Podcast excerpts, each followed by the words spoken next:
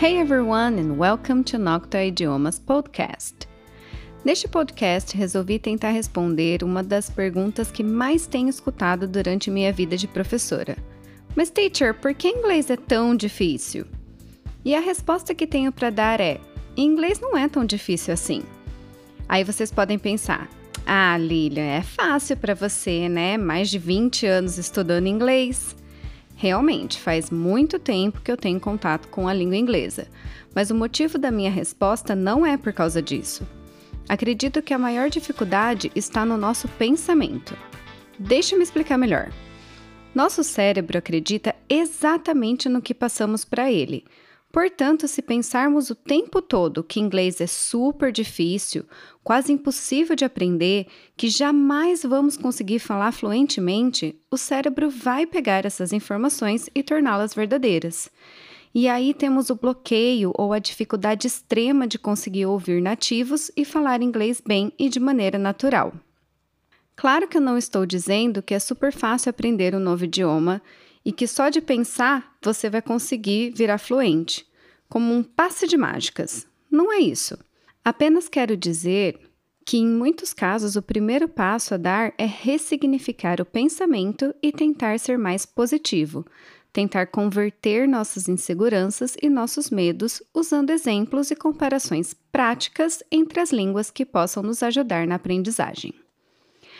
Por exemplo, muitas pessoas costumam dizer: Nossa, os nativos falam muito rápido, emendam tudo, cortam palavras, mudam sons, não dá para entender, eu não vou conseguir falar assim. Concordo que é realmente complicado, só que isso não ocorre só no inglês. Afinal, a gente também fala assim aqui no Brasil. É difícil a gente pensar nisso por já ser a nossa língua e estarmos em contato com ela diariamente, constantemente, ouvindo e falando há anos.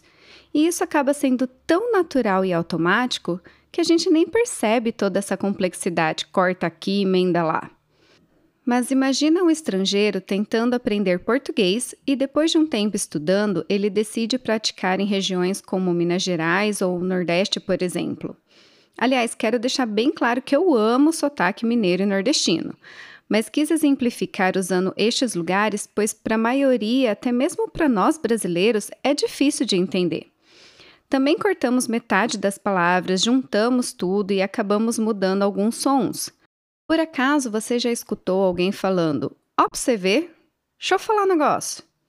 Será que os estrangeiros conseguiriam entender de primeira que isso significa olha para você ver e que no segundo caso é um jeito de falar deixa eu falar um negócio? E claro que temos várias outras frases que falamos sem perceber, mas ao analisar com mais calma seria muito difícil para um gringo entender, como está dentro da gaveta. O que você quer? Onde você vai? Por isso que não acho. Enfim, Provavelmente vocês entenderam tudo, né? Isso está dentro da gaveta, o que você quer, aonde você vai e por isso que eu não acho. Pois então, são fáceis para os brasileiros entenderem por termos tanta exposição a essa linguagem mais informal que nem precisamos mais prestar atenção. A gente simplesmente ouve e já sabe o que significa. Agora, imagina para alguém que não é fluente no português. Com certeza pensaria: misericórdia! Como os brasileiros falam rápido, cortam, emendam tudo, é muito difícil de entender.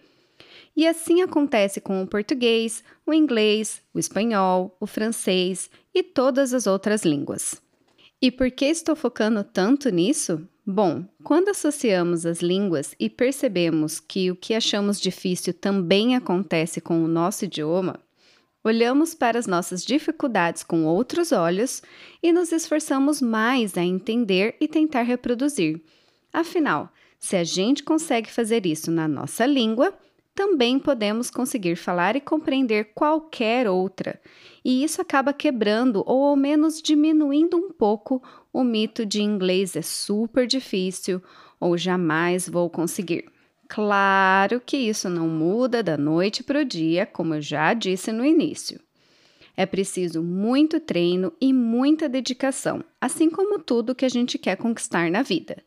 É treinar o seu cérebro e seus pensamentos a sempre tentar achar algo positivo cada vez que nos deparamos com um pensamento negativo ou uma grande dificuldade. Ao nos esforçarmos para mudar essa chavinha, damos um passo mais próximo rumo à fluência, mudando nosso pensamento de isso é impossível para isso é bem difícil, mas eu dou conta. Ou ainda, de nossa, eles emendam tudo, eu jamais vou conseguir. Para olha que interessante, a gente também faz isso. Talvez se eu praticar bastante eu consiga. Portanto, da próxima vez que você ou alguém próximo de você perguntar: Nossa, por que inglês é tão difícil? Não se desespere, não trave e não acredite 100% nisto. Não permita que o seu cérebro ache que você não tem a capacidade de entender ou de falar fluentemente outra língua. Pense em todo o processo que passou aprendendo português, na exposição contínua desde os primeiros minutos de vida até agora. Pense nos diversos sotaques, na linguagem formal e coloquial, em como a língua muda e evolui o tempo todo e que ainda assim você consegue falar e entender sem problemas. E se agora você é fluente em português, por que não passar por algo semelhante e conseguir o resultado com outros idiomas? Lembrando que o meu foco neste episódio é te mostrar que a mudança de pensamento pode ser um passo muito importante para amenizar essa dificuldade que talvez tenha, porém não é a fórmula secreta para dominar o idioma e alcançar a fluência em questão de poucos dias ou poucos meses. Mas, mesmo não sendo a solução para todos os nossos problemas, minha dica é: tente manter um pensamento positivo. Mergulhe de cabeça nos estudos. Pratique sempre que possível. Tenha dedicação e contato constantes com a língua e eu te garanto que o teu objetivo, seja ele entender um estrangeiro, falar sem dificuldades, assistir a um filme sem legenda, passar na entrevista de emprego em inglês ou cantar aquele rap do Eminem estará bem mais próximo. E se ainda assim você está com a pulga atrás da orelha e busca motivos para o seu medo ou bloqueio em falar inglês, continue comigo que no próximo podcast eu falo um pouco mais sobre o assunto. Thanks for listening to this podcast and I hope to have your company again soon. Bye!